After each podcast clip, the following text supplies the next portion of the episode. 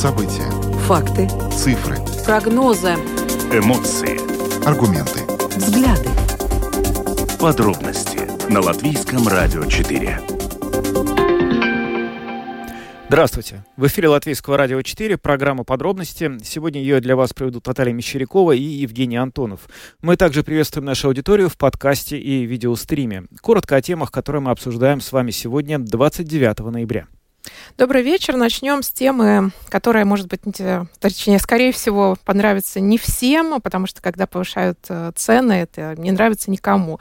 И вот оператор распределения газа, ГАЗ, со следующего года планирует э, повысить свои тарифы и на фиксированную часть, и на переменную. И вот э, соответствующее заявление уже подано в регулятору общественных услуг. Будем смотреть, как будет рассматриваться. Но для начала поговорим о самих тарифах на какую сумму планируется это увеличение, кого оно коснется, как будет с бизнесом. И в этом нам поможет э, Латвийская ассоциация тепловой энергии. Ее член правления будет э, с нами на прямой телефонной линии.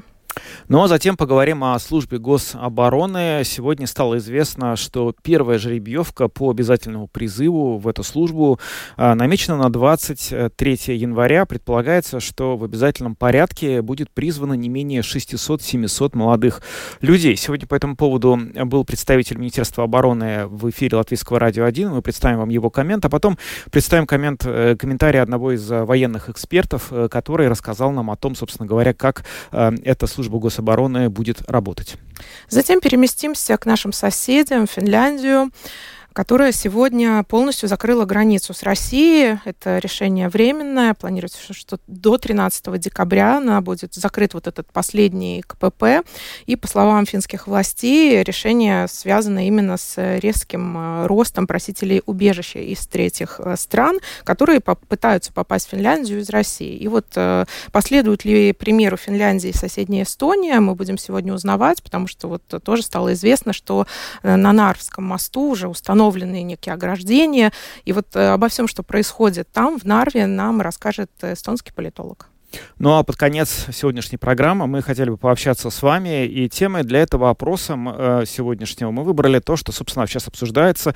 Своего рода итоги года начали подводить. Вот такой респектабельный журнал «Политика», который выходит э, в интернете, опубликовал свой список самых влиятельных европейцев года. И самым влиятельным европейцем он выбрал польского политика Дональда Туска, тот, кто на выборах в Польше, которые состоялись в октябре, э, это был представитель оппозиции, он выиграл эти выборы выборы и, как ожидается, спустя некоторое время сможет э, сформировать новое правительство вот в, в Польше, довольно консервативной до последнего времени стране. И мы хотели бы сегодня спросить вас, а кто сильнее всего повлиял в этом году на вас, на вашу жизнь? Не обязательно речь идет о политике, даже, может быть, наоборот, лучше говорить о чем-то близком именно вам, что-то, может быть, произошло в семье, в личной жизни.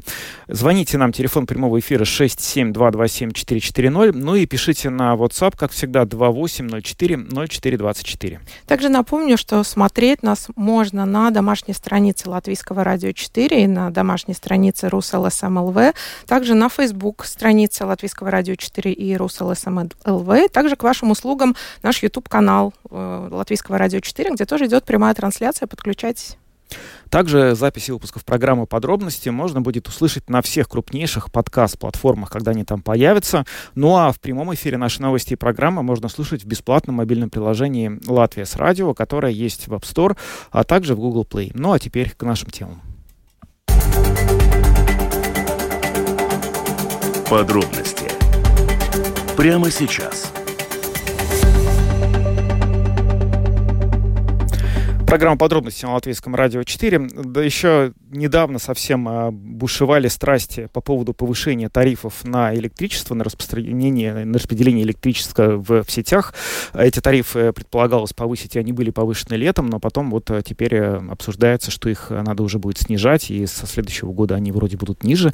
Но вот теперь вторая новость э, в этом смысле, которая тоже не самая веселая для тех, кто по-прежнему пользуется газом, а именно тарифы на распределение природного газа с 1 1 января могут существенно повыситься для определенных категорий потребителей. Э, по крайней мере, компания «Газо», которая, в общем, является оператором системы распределения природного газа, она подала соответствующие э, предложения в комиссию по регулированию общественных услуг. Ну и все почему? Потому что не уложились в текущие тарифы, Э, текущие какие-то были уровни обозначены и не, не укладываются, еще ссылаются на то, что люди стали меньше потреблять газа, да. Э, что, естественно, на 30% сократилось это количество по сравнению с 2021 годом, и вот это тоже вынуждает э, ГАЗу поднимать тарифы. Это очень интересно. То есть получается, что мы привыкли к тому, что когда ты потребляешь больше газа, ты платишь больше. Но теперь, когда ты потребляешь меньше газа, ты тоже платишь больше.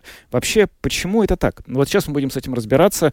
С нами на прямой видеосвязи связи член правления Латвийской ассоциации производителей тепловой энергии Валдес Витович. Господин Витович, здравствуйте. Да, добрый день. Ну, хотелось бы понять э, вот э, экономический смысл того, что сейчас происходит. Вот за этим решением, предложением компании ГАСО э, повысить тарифы с 1 января, есть ли за этим реально какая-то экономическая логика? На самом ли деле вот те расчеты, которые этой компании были, они теперь настолько сильно не оправдались, что нужно повышать стоимость распределения для окончательных потребителей? Ну да, здесь, здесь для меня как представителя ассоциации э, центрального теплослож... Э, предприятий центрального теплоснабжения есть две новости, хорошая и плохая. Плохая новость, конечно, в том, что тарифы повышаются, но, но хорошая новость в том, что э, они повышаются в принципе из-за того, что вы уже упомянули, что уменьшается потребление газа.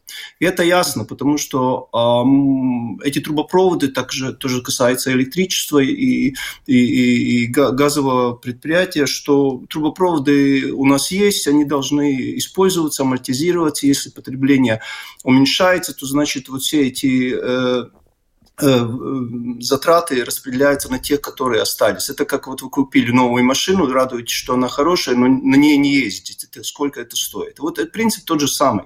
Так что это, это, все, это все логично, это все, э, я думаю, обуслов... Э, ну, это все памятоц, так сказать. И я думаю, что регулятор, да, обоснованно, и регулятор сейчас будет делать свою работу и будет, будет рассматривать вот это, это все предложение. Возможно, там будут какие-то изменения, это мы увидим, um, по, по, по мере приближения вот этого срока 1 января.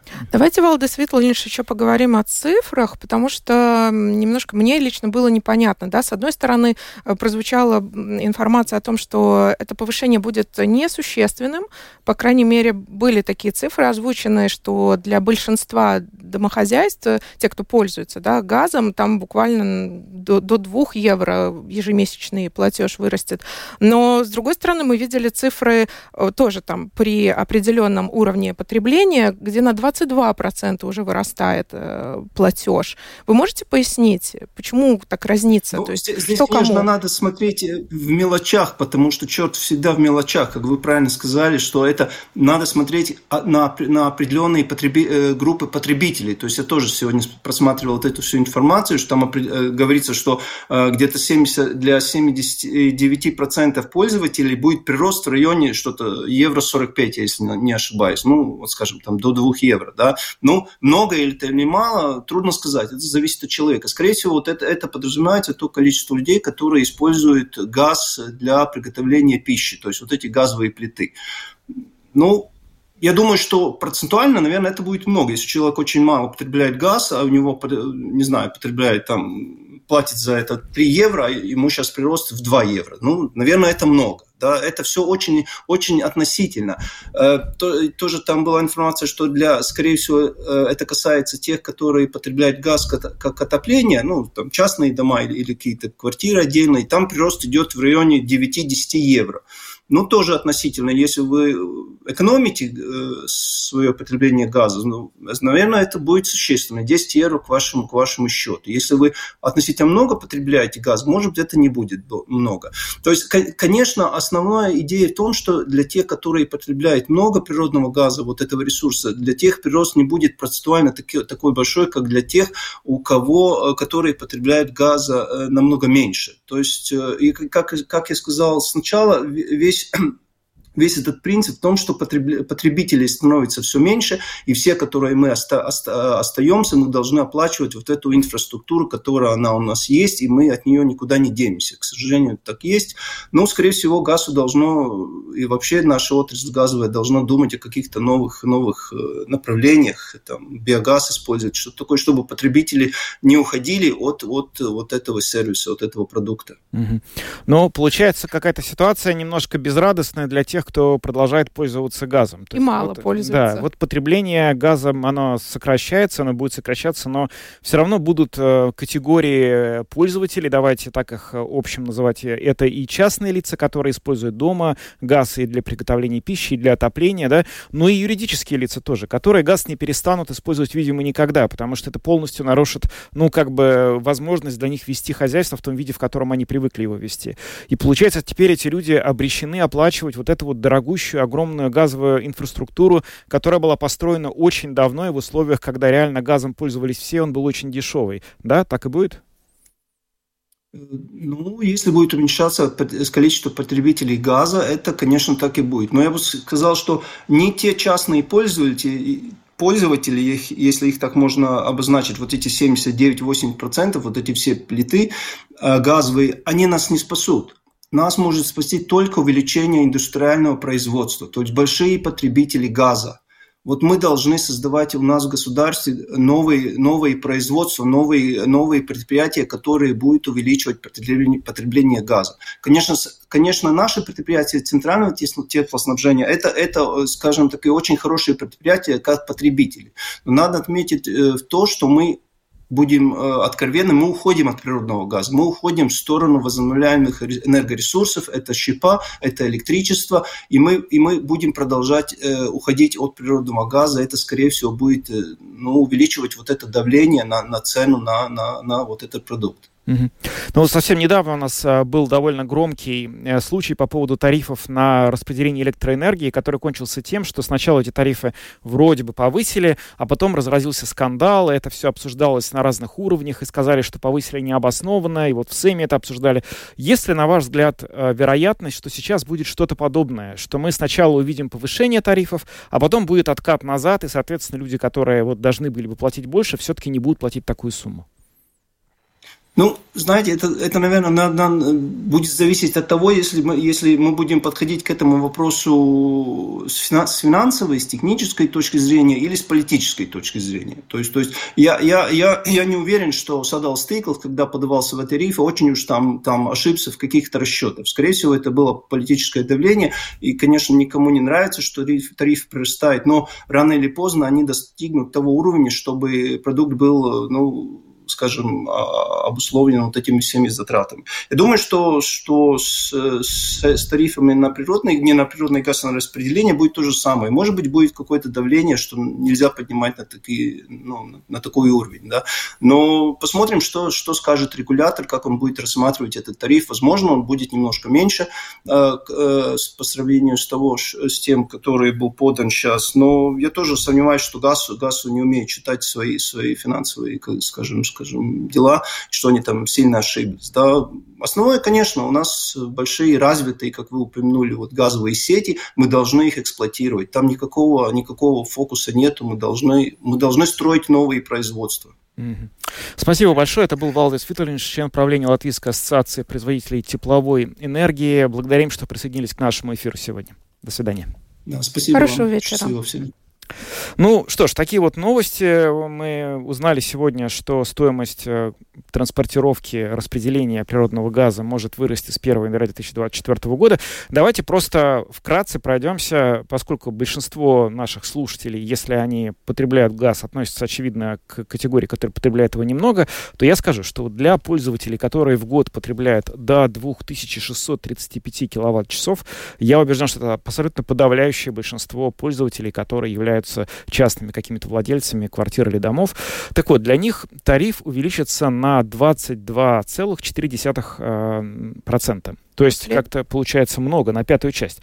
При этом вот я как раз человек, который потребляет газ. А, так получилось, что у меня только газовое отопление. Я вот сейчас специально открыл свой э, счет последний, который был за октябрь, и, условно говоря, стоимость вот этой вот э, э системы по, колко, по, по колпоями, вот это вот обслуживание системы, доставка газа составляет в счете 2 евро 94 цента. То есть вот эта вот сумма вырастет на 22%, а не вся стоимость, которая вот газ, который вы оплачиваете. Поэтому тоже, с одной стороны, конечно, это неприятно, но с, друг, с другой, наверное, так уж прям пугаться, может, и не надо. Но следующая группа, да, ты обозначил вот до двух 1635 mm-hmm. киловатт-час. Следующая группа, которая э, тоже после этой цифры, там до 35% увеличения. Потом идет группа до 8. То есть действительно каждый, наверное, должен ознакомиться, посмотреть, как он потребляет, чтобы понимать, что ему, скорее всего, грозит с 1 января.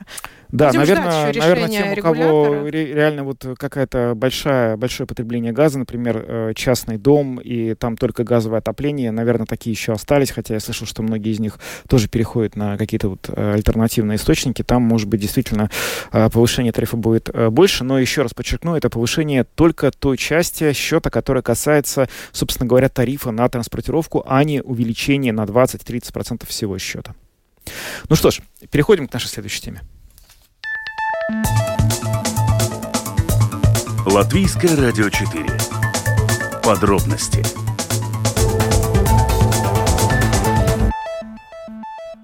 Только что мы говорили про январь, про то, что будут э, повышаться тарифы, скорее всего, с этого числа, с 1 2024 года. Ну, вот предлагаю в этом январе и остаться, только перейти уже в 23 число. Это та дата, когда планируется осуществить э, первую в Латвии жеребьевку обязательного призыва.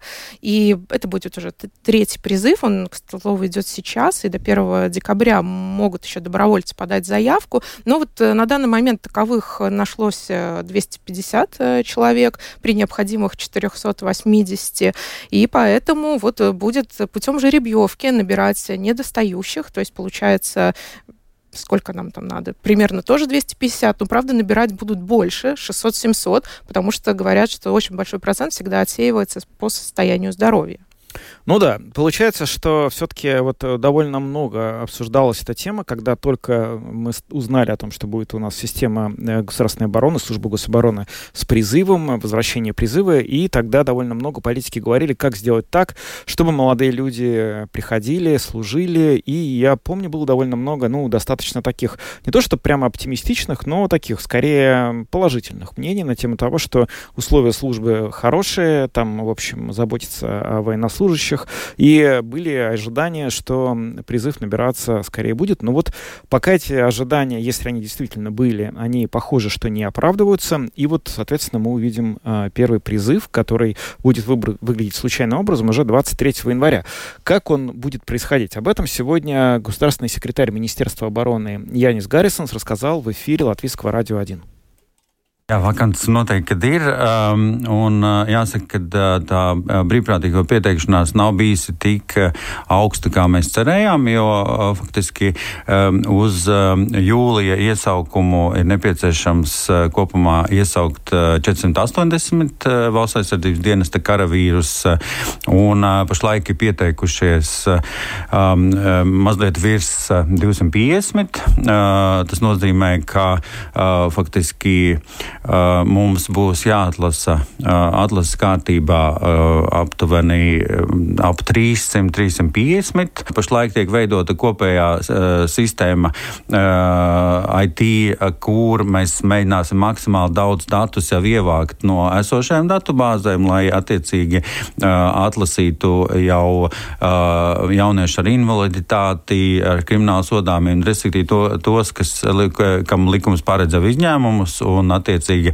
Uh, un tad arī šajā datubāzē tiks iestrādāti jau šie loterija, nu, izlozes principi. -hmm. un, ja, piemēram, tie būs 350, tad proporcionāli katram novadam atbilstoši uh, to, jau, cik tajā novadā ir reģistrēti jaunieši, kas pakļaujas attiecīgi iesaukumam, tad proporcionāli tiks sadalīti katram novadam, cik ir jāizla, jāatlasa. No maziem novadiem varētu būt tāds, ka ir viens, viens divi tiek, tiek atlasīti. Tad izloze notiks 23. janvārī, un attiecīgi tad izlozes organizēšanā mēs pieaicināsim attiecīgi nevalstiskās organizācijas, visdrīzāk arī tiesības, arī kurš arī diskusiju laikā izrādīja ļoti lielu interesi, lai apliecinātu to, ka attiecīgi izloze notiek godīgi, un tad pēc tam arī attiecīgi tiek notik, eh, nosūtītas, eh, nosūtīt nosūtījumi, ja pavēsts eh, ierasties uz medicīnisko pārbaudi. Un tajā brīdī, protams, pāvēsta par iesaukšanu tiks nosūtīta tikai tad, kad ir izieta medicīniskā pārbaude un kad attiecīgi tad ir skaidrs, kad jaunieci atbilst. Un šī gala pavēsta jānosūt trīs mēneši pirms iesaukšanas. Янис Гаррисонс, государственный секретарь Министерства обороны, рассказал нам о том, как будет проходить вот эта первая жеребьевка. Сказал, что будет общая IT-система, куда будут вводиться данные о молодых людях, которые подходят под призыв, что будет э, сразу ну, не брать тех, у кого инвалидность или уголовная судимость.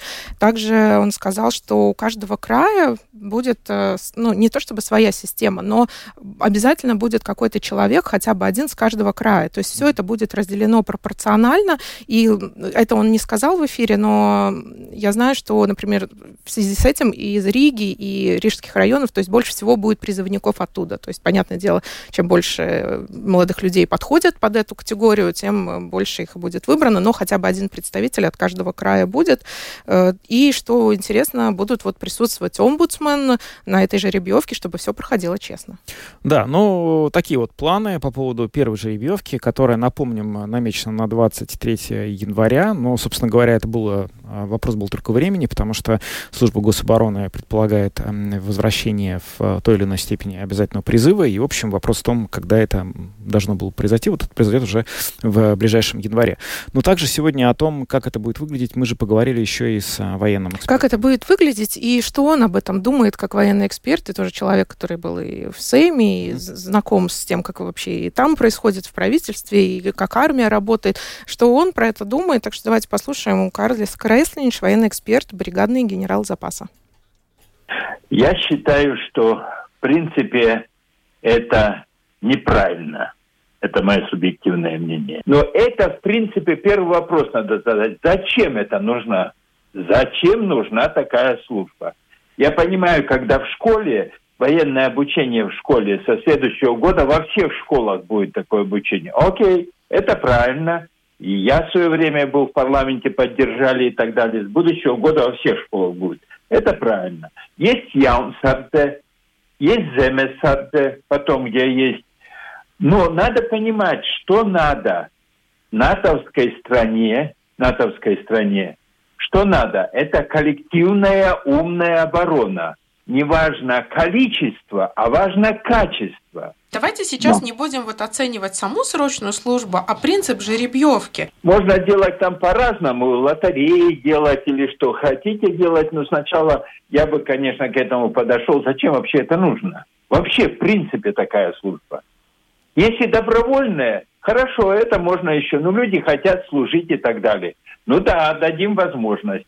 А когда уже начинается принуждение, там лотереи и так далее делать, кто-то там за границей находится. Это, я считаю, неправильно. Что какой главный аргумент ваш? Коллективная умная оборона не говорит о количестве, а о качестве. А у нас почему-то э, появилась эта тенденция, ну, смотря на Украину и так далее, вот каче- количество. Но это не совсем правильно.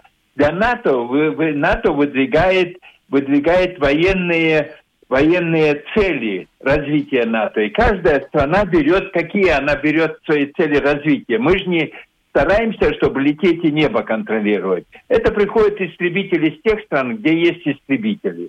Мы можем отминировать, мы готовим минеров и так далее. Каждая страна делает то, что у нее есть возможности и развито. Но какие-то вот лотереи делать и так далее, все, это как-то не совсем серьезно. Деньги тратим. Ну куда вот деньги? Это же все стоит денег.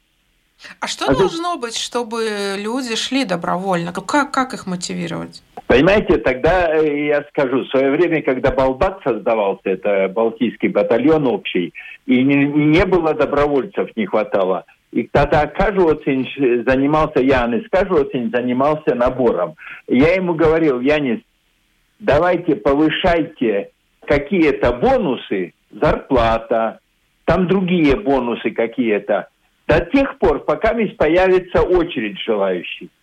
Понятно, везде наше время это значит две, материальное и моральное.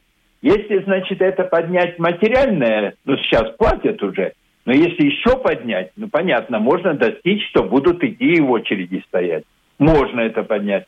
И плюс моральное, когда это везде по телевизору, везде скажут, что это такие герои, тоже подымут. Представьте себе, если поднять деньги, э, значит, зарплаты ставить, ну, как депутатам, ну, это я так шутку полушутку говорю, но все равно, это же можно какой-то уровень, что будет стоять в очередь. Не напрямую, но в то же время для таких вот добровольных призывников уже объявили, что им будет обеспечен бюджет обучения в вузах страны на бюджете. Но, тем не менее, мы видим, что ну, набор все равно не состоялся. Казалось бы, мотивация тоже сильная, потому что обучение дорого стоит. Нет, понятно. Нет, ну, значит, этот баланс, что смотрят потерять время и так далее, вот, что я буду там служить, потеряю время для своей карьеры, для обучения и так далее, ну, люди выбирают. Но я всегда говорю, этот баланс, значит, баланс сейчас не в пользу тех, что положительные вот эти моменты материальные, плюс моральные – я говорю, если дадите бонусы, скажем, месяц получает тысячу, две тысячи или три тысячи, понятно, что количество увеличится. Это был Карл Скреслинш, военный эксперт, бригадный генерал запаса. Мы обсуждали с ним введение службы государственной обороны, точнее, некоторые такие проблемы, которые возникли с набором э, военнослужащих, ну вот желающих служить в этой службе, его взгляды на то, собственно говоря, что можно было сделать для того, чтобы повысить привлекательность этой деятельности для молодых людей. Но в рамках призыва третьего напомним, что можно записаться до 1 декабря еще добровольно. Может быть, ну, кто-то да. не знал, упустил. То есть еще, еще набор про проходит. Находился за границей, вернулся и вот хочет присоединиться. Так что есть еще время. Да. Ну что ж, мы будем следить за этой темой. Это в любом случае очень э, большое и важное дело. Вот сегодня в СЭМе по этому поводу было, э, было закрытое обсуждение этого вопроса. Насколько я понимаю, завтра в эфире программы «Домская площадь» э, будет один из депутатов, который участвовал в этом обсуждении. А, я вас а, призываю присоединиться к эфиру Домской площади и послушать, собственно, как, а, что там было. Какие-то детали он, безусловно, нам расскажет и вам тоже. Ну а пока переходим к следующей теме. Самые актуальные темы дня. Подробности Говорим о ситуации на границе между Финляндией и Россией, точнее, не только уже между ними, потому что вот этой ночью Финляндия полностью закрывает восточную границу, и, собственно говоря, тот последний контрольно-пропускной пункт, который там работал, перестает работать а, буквально вот сегодня ночью. Почему это происходит? Ну, произошло это, это был длительный процесс, который развивался из-за того, что э, большое количество мигрантов э, при как э, считают э, финские власти, и, в общем, это очевидно, судя по тем деталям, которые мы знаем, э, по, как минимум при попустительстве, а иногда и прямой поддержке российской стороны, просто стали оказываться на границе Финляндии и стали просить убежище. Такого количества наплыва мигрантов там раньше не было, и они поначалу закрыли э, несколько пунктов, потом оставили работать только один, который находится на самом севере, но это тоже не помогло, и вот, собственно говоря, сегодня этот пункт закрывается, закрытие объявлено до середины декабря, но очевидно, что может быть продлено. Вопрос в этой связи возникает такой, а что в Эстонии? Потому что Эстония, она ближайшая к Финляндии, и уже там тоже в последнее время немало говорили о том, что вот нам нужно готовиться, что если Финляндия закроет границу, теперь это все миграционное давление, возможно, придется принимать нам. Насколько Эстония к этому готова? Насколько вероятно закрытие границы между Эстонией и Россией? Об этом мы сейчас говорим в прямом эфире с нашим экспертом. Это эстонский политолог Петером Таймом. Здравствуйте, Петер. Добрый вечер. Ну, какая обстановка сейчас в Эстонии в связи с решением Финляндии по поводу закрытия границы? Насколько, грубо говоря, тревожно в Таллине воспринимают все то, что происходит вот э, на севере от них? Конечно, мы тоже очень тревожно принимаем это и понимаем всю обстановку, тем более, что э, с одной стороны, если так э, э, немножко даже пошутить, может, неуместно, конечно, в такой ситуации шутить, но все русскоязычные же знают, и мы хорошо знаем, что очень много-много-много лет все люди, которые понимают русский язык, знают, что в русской среде очень много говорится о том, что эстонцы очень медленные, горячие эстонские парни, а финны еще хуже. То есть даже этих медленных финнов и то э, российский бункерный дед сумел э, довести до того, что они просто взяли, самая дружественная страна э, в отношении России, взяла это, бац, и закрыла свои границы. Для нас это не ново, потому что мы свой урок доброты, так называемой, и наивности получили в 2007 году когда э, русские э, под, под, подогретые кремлевской пропагандой начали просто центр Таллина громить, так называемую «бронзовую ночь». Поэтому для нас ничего нового нет, и строить забор мы уже давно начали. У нас просто проблема только в том, что у эстонского государства нет достаточно денег, чтобы на надежный забор построить. Слава богу, у нас только 83 километра э, границы, которая не водяная граница, а э, на земле. Так что мы готовимся, тем более, я думаю, вы тоже же все в курсе, и да, и слушатели ваши, и зрители, что э, и э, в Нарве уже притащили так называемые э, зубы дракона. Так что мы, мы ко всем этим экстрем, э, экстремальным ситуациям готовы. Тем более, очень хорошо мы знаем, что из себя представляет наш восточный сосед. А скажите, а зубы дракона, это вот правильно я понимаю, я видела такие фотографии, где такие трапециевидные, да, белые, ну как трапеции, да, установлены. Это, это вы про них говорите? Да, про них, да. И насколько вот такое, ну, такая защита, она действительно помогает от вот такого миграционного насилия, от э, беженцев, от, э, ну, то есть это может помочь, это существенная такая защита? Ну, э, не столько существенно, я, мое, это мое личное мнение, что, по-моему, даже там больше монопсихологическая составляющая, но все равно, все-таки учитывая, что если на, э, будут приняты какие-то попытки на каких-то транспортных средствах, неважно, будь это танк, который нам Kia Саян обещал, что они будут теперь в Финляндию и в Эстонию, в Балтийские страны на танках ездить, Э, ну, такая, ну, шуточка такая сама себе по себе. Ну, Кисаян, он знает, как, как шутить. Э, особенно кто, все, кто пилораму смотрели, знают, в курсе. Э, но и другие способы пересечения границы могут быть немножко все-таки этим пресечены. Поэтому я думаю, да, готовиться надо, и я думаю, у нашей страны, да и у вашей, в случае необходимости есть и более действенные методы, ну, более действенные инструменты в прямом смысле слова. То есть, будь это военная техника, какие-нибудь еще заграждения, э, я думаю, мы готовы защититься от, именно от таких атак. Ну, вот эм, сегодня, вот сейчас сказали вы по поводу того, что может произойти не только в Эстонии, но и в Латвии. Вот буквально сегодня президент Латвии Эдгар Ренкевич сказал, что все страны, которые граничат с Россией и Белоруссией, э, координируют свои действия, в частности, в плане ответа на миграционный кризис. А насколько, на ваш взгляд, эта координация сейчас существенно сильна? Ощущаете ли вы это на фоне в виде каких-то коммуникаций политиков или каких-то приготовлений, которые происходят и видны вам оттуда невооруженным глазом? Вы знаете, конечно, я не общаюсь э, с эм, чиновниками, например, нашего министерства, скажем, внутренних дел или иностранных дел, но, по-моему, самый лучший пример э, и показатель – это вчерашнее решение всех э, трех министров иностранных дел балтийских стран не ехать на, на даже я не могу собранием назвать, я уже называю сборищем ОБСЕ, куда просто добро пожаловать приглашают э, э, Риббентропа Лаврова. Э, поэтому я, я здесь вижу, что все-таки координация идет, и я более чем уверен, что эта координация в данном моменте сейчас существует очень оперативно и между скандинавскими странами и балтийскими, особенно после случаев с повреждениями от разных коммуни- коммуникационных, э, э, скажем так, инфраструктурных коммуникаций в, Балтийском, в Финском заливе. Я думаю, сейчас э, координация очень э, тесная.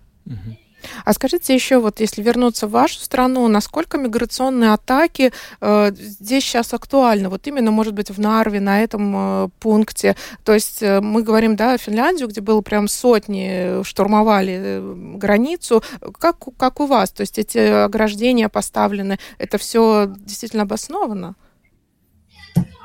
Я должен э, ответить на ваш вопрос таким образом, что я уже последние где-то 10 лет э, постоянно во всех своих интервью, что касается России, говорю все время об этом.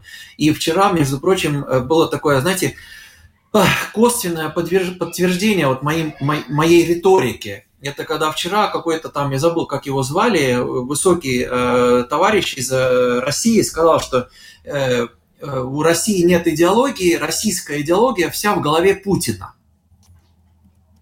Так вот, э, я могу только так вам ответить на вопрос. Я не знаю, что вот в этой башке творится у этого Путина. Сегодня он, то есть неделю назад он решил, так, ребят, давайте э, потрясем немножечко Финляндию. Завтра я не знаю, решит ли он потрясти Латвию, Литву или Эстонию. Мы не знаем это. Но готовы мы должны ко всем, ко всем э, шагам. И я не удивлюсь, если следующим, как говорится, следующей жертвой будет выбрана Эстония. То есть ничего удивительного не будет, так же, как не будет ничего удивительного, если следующей жертвой будет Литва или Латвия. Где они предпримут, как они, вот какой-то там, этот, у них этот, как он называется, think tank или вот это какое-то застолье, круглый стол, который решает вот эти все тактические вопросы, как где, где, где, на, где мы сегодня нагадим. Вот где мы сегодня решим нагадить? Куда мы вот эти велосипеды даже вышла сейчас информация о том, что эти велосипеды, которыми, на которых э, э эти сомалийцы переезжа, хотели приехать, они даже профинансированы, куплены были на деньги ВТБ, то есть внешнего торгового банка России. Так что они ребята креативные, они ребята креативные, они могут э, любой день придумать любую какую-то пакость. Так что готовы мы ко всему. Зубы дракона открыты. Петер Тайм, эстонский политолог, был с нами на прямой видеосвязи. Благодарим, что сегодня присоединились к нам.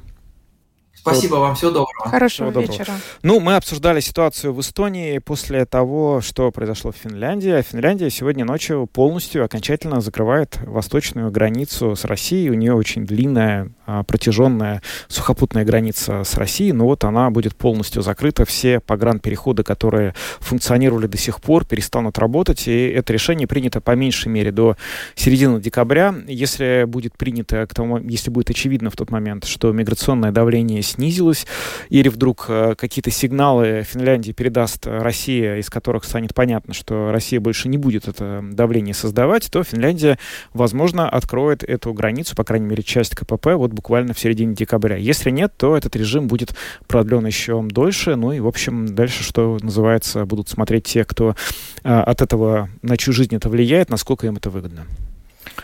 Ну Переходим ж, да, да. к следующей теме. К следующей теме. Самые важные темы дня. Подробности.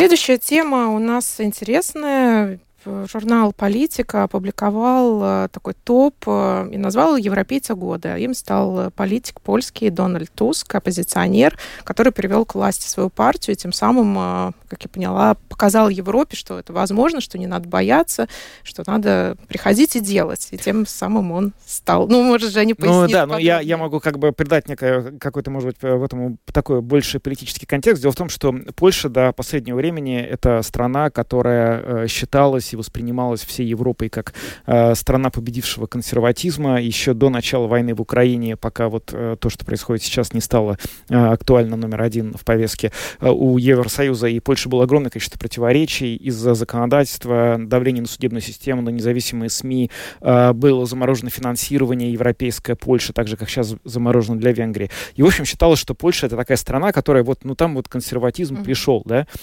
И тут вот Дональд Туск и ведомая им оппозиция оппозиция, она побеждает на этих выборах, которые были в октябре, и считались, что эти выборы действительно решающими для судьбы всего Евросоюза. И теперь мы ожидаем, что спустя некоторое время, возможно, уже в декабре, именно коалиция, ведомая Дональдом Туском, сформирует новое правительство. То есть я забежала вперед, да, я уже сказала, что... Ну, победа на выборах состоялась, просто там тоже парламентская демократия, и там тоже для того, чтобы сформировать правительство, требуется создание коалиции. И это не очень просто ни в какой стране, и бывает, что вот э, сколько, не в этот раз, а в прошлый, когда в Латвии были выборы, месяца три, по-моему, не могли правительство создать. Mm-hmm. Долго же, знаешь, как mm-hmm. были. Mm-hmm. Тут тоже все да. может быть долго. Но мы немножко отвлеклись. Мы хотим поговорить об итогах года с вами. Вот э, журнал «Политика» считает, что самым влиятельным европейцем это назвал его э, поляка Дональда Туска. А для вас кто был самым влиятельным? Не обязательно политиком, может быть, э, певцом. Даже лучше не политиком. Даже да? лучше что не политиком. Да. На кто жизнь? больше всего повлиял на вашу жизнь в этом году? Из-за кого или из-за чего, если, допустим, вы ну, не можете назвать какую-то одну фамилию, вот ваша жизнь в этом году стала какой-то очень особенной, отличной от той, которой она э, была годом ранее. Давайте послушаем. У нас есть первый звонок. Э, говорите, пожалуйста, вы в эфире. Здравствуйте. Добрый вечер. Добрый. Ну, вы просили личной жизни. Ну, Давайте. Странно немножко будет звучать. Ну, вы, наверное, помните, да, что я попался с некоторым веществом. Я отработал пробацию, но это интересно, что на пробации я встретил одного из наших бывших политиков, очень хороших, но причем э, это немножко не связано с его деятельностью теперешней, Валды Заторс. То есть о, я на, на кладбище отрабатывал, и там были похороны, и мне была возможность выразить ему благодарность за то, что он вот мою девушку, как говорится, починил в свое время, когда врачом был, да, то есть, ну, он участвовал в ее приведении ее, так сказать, в порядок после аварии трамваем, да. Но самое интересное не это, самое интересное, что я, ну, близко его видел, и естественно, что лицо у него было трагично, только что, ну, проводили человека, но после вот выраженной благодарности он буквально расцвел, то есть настолько человеческий свет от него исходит, что на меня это повлияло, я понял, что э, мы всегда, когда телевизор смотрим, какие-то сплетни, какие-то вещи, которые у нас в голове не укладываются, они совершенно полностью стираются, когда ты человека лично видишь и чувствуешь от него энергию. Человек, mm-hmm. он очень хороший, я думаю, да, но я это почувствовал на каком-то таком Спасибо вам уровне. за то, что рассказали. Ну вот э, такой э, личный опыт э, общения с... Ну вот примерно таких историй да, мы бы ждали сегодня. Я хотела вот такого личного, чтобы да. не говорили, да, что там, не знаю, из Еврокомиссии кто-то, хотя, пожалуйста, если на кого-то повлиял. Если на кого-то лично повлиял человек из Еврокомиссии, то я с удовольствием да. послушаю. Здравствуйте. Добрый вечер. Добрый. Тоже расскажу из личной жизни. Давайте. Э, был закон принят нашим государством об эмиграции, и у меня многие граждане России, которые не сдали экзамен или вообще не пошли сдавать экзамен, они просто уехали. И те люди, которые прожили здесь 50-60 лет и даже больше, мои друзья, просто уехали отсюда. Это для меня личное горе, что они уехали из-за mm-hmm. такого дурацкого закона. Понятно, спасибо. Давайте выбирать выражение в эфире общественного радио. В любом случае, спасибо, что рассказали нам про это. Но э, законодательство есть, которое оно есть. Мы давайте не будем сейчас вдаваться в те законы, которые приняты. И, в общем, хотелось бы послушать ваше мнение именно по поводу каких-то персоналей, тех фигур, которые на вас в этом году повлияли или изменили вашу жизнь. Здравствуйте. Добрый вечер. Добрый. Общался я как-то лично с президентом бывшим Затлерсом в концертном зале. Очень человек грамотный, вызывающий уважение и так далее. Но хотелось бы остановиться на нынешнем президенте, что тоже удивило, поразило и порадовало. Э, живет он в Дублтах, а вот когда я ставлю машину между Дзинтери и Майери и разворачиваюсь, еду в Ригу, я уже два раза видел, как человек не на лимузине, не на самолете, а нормально идет в охране, двое, иногда трое человек, осмысленный взгляд, очень неглупый президент. Меня лично вызывает уважение. Угу. Спасибо. Спасибо вам. Спасибо ну, вам. на самом деле, действительно, приход э, к власти в этом году э, господина Гринкевича, это стало, безусловно, одним из главных политических э, итогов этого года и уж точно одним из главных сюрпризов политических этого года. Как для тебя? Да, да, это однозначно так и было. И мне, кстати, очень отрадно, что да. он действительно становится таким уже народным. Я ну, сколько всего, да, да происходило, и какие-то встречи, очень о нем так уже хорошая слава складывается. Ну да, но тут так еще получилось просто, что за последние вот э, годы как-то к, вообще к фигуре президента стало отношение в Латвии, ну, такое, скажем, неоднозначное, ну, да. да, в силу там... И а, рейтинги сам, были очень самых разных обстоятельств, будем вдаваться. И такое ощущение, что сейчас это меняется. Ну, то есть, по крайней мере, вот человек звонит, рассказывает. Здравствуйте. Алло. Говорите, добрый, пожалуйста. добрый вечер. А у- мне вызывает уважение Нил Ушаков. Е- все, его все труды, которые были сделаны. А в этом году вот конкретно что он сделал такого, А что в этом вызвало году у вас... конкретно у меня проблема была с остановкой.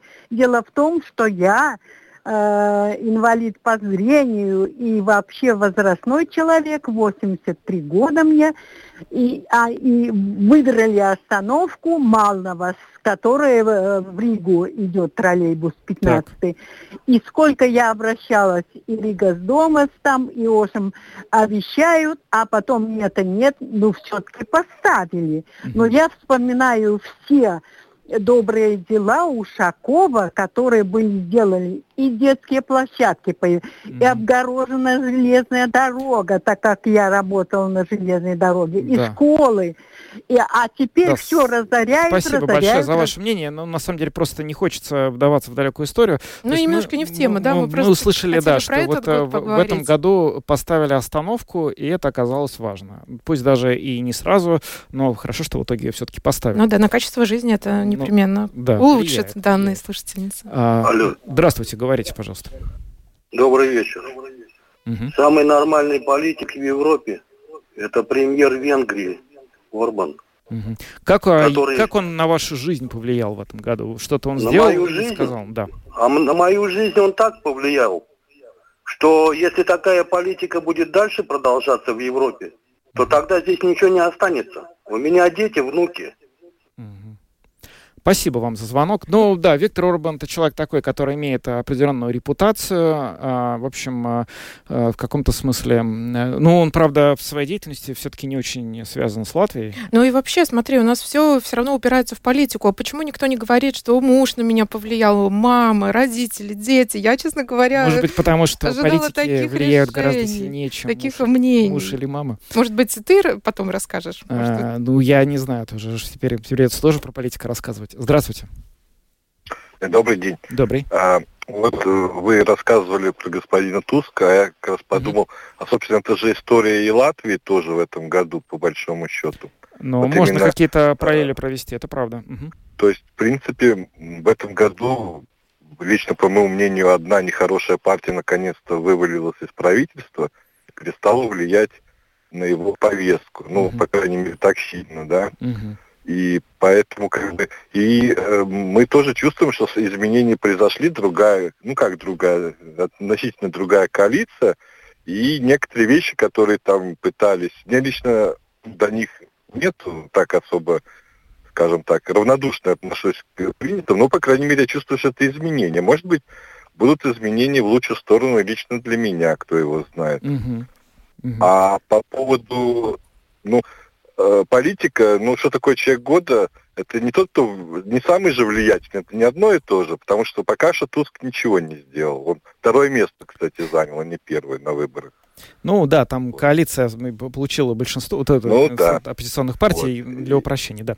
Спасибо вам за И- звонок. Да, но есть. Давайте примем, наверное, еще самый последний и, э, может быть, сами расскажем что-нибудь и будем завершать. Здравствуйте. Алло. Говорите, пожалуйста. Мы вас слушаем, вы в эфире. Алло. Вы в прямом эфире, говорите, пожалуйста. Э, Добрый день. Я бы хотела выразить благодарность э, доктору, э, кардиологу Варовой, Хорошо. потому что я по здоровью, я пожилой человек. А У нас э, в поликлинике «Аура», вы знаете, отношение к человеку, ну, я бы сказала, просто, просто нормальное. Хорошо. И доктор Варова, мне было очень плохо, очень плохо. Она э, настолько э, грамотно, настолько профессионально, настолько тепло отнеслась, что я хочу выразить и ей благодарность, и благодарность руководству Да. э, поликлиники «Аура» на улице Стырну. Спасибо большое за ваш, за ваш звонок. Ну, Мы как раз выразили. Да, Хотела ну, выразить вот, э, благодарность. и ну, я уверен, что выразила. все услышали, кто мог. Ну, в общем, да, на самом Благодарность деле... врачам это тоже очень важно. Да, мы подка- э, врачей, безусловно, нужно благодарить, и в том числе, наверное, даже... Будем надеяться, что данный врач нас слушал, и так, наверное, приятно через Да. радиоволны Причем получить. Вот я все ждал, что кто-то напишет на WhatsApp, но в итоге э, единственное, что написали, это написали вопрос по поводу прошлой темы. Мне 63 года, я хочу служить в Латвии, здоровье у меня как у Рэмбо, куда мне обращаться? М. Я думаю, что 63 года это все-таки за Массардзе. Я не думаю, Думаю, что, что да. призыв все-таки на 63 года уже, скорее всего, не распространяется. Но вот насчет Зема Сардзе, думаю, что прямая дорога, если у вас есть э, силы, желание, то уверен, что вам будут просто рады. Ну, вся информация наверняка есть на сайте Министерства обороны. Я думаю, там все можно найти. Спасибо всем, кто принял участие в сегодняшнем опросе. Мы говорили про то, кто больше всего повлиял на жизнь э, Ну, нас. политики, да, в основном? Смотри. Получилось, что, да, в основном Мы как-то обсуждали живем, как политику. будто бы все своими какими-то семьями, окружениями, друзьями, да, а вот э, туда, а вот тот, э, Туск. Ну, я не знаю, Наташа. Ну, может быть, это, знаешь, такая, как бы, говорят в журналистике, профессиональная деформация, когда ты начинаешь все видеть через э, призму новостей, которые ты читаешь. А может быть, наши слушатели в каком-то хорошем смысле тоже немного деформированы той повесткой, которую мы обсуждаем. То есть Ну, и мы тем более, вот хорошо ты сказал, в хорошем смысле, смотри, сколько было хороших. Да, я имею в виду, что мы же обсуждаем, что политику экономику, стороны. Общественные дела, там того же Затларса, да, того же Ушакова. Вчера был, кстати, в нашем эфире. Ну, в общем, э, как про них не вспоминать, когда люди звонят. И для меня вот лично действительно вот э, смена коалиции в этом году, она стала очень важным событием, которое на самом деле, ну, как-то... Но это не кто, а что, да? Ты Ну да, скорее... мне сложно вот в какую-то Мгм, фигуру мгм. одну Но все равно это все люди Да, делают. а, поэтому а для тебя, у тебя есть какое-то событие или человек, который в этом году что-то для тебя изменил? Мои дети.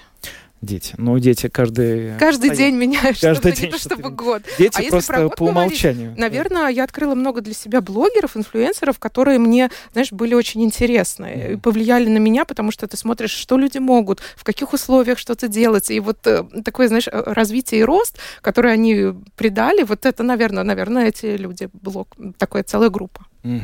Ну что ж, а, спасибо всем, кто слушал нас сегодня. Мы завершаем программу подробности. С вами сегодня были Наталья Мещерякова и Евгений Антонов, звукооператор Уна Гулбы, видеооператор Роман Йофе. До завтра. Хорошего вечера.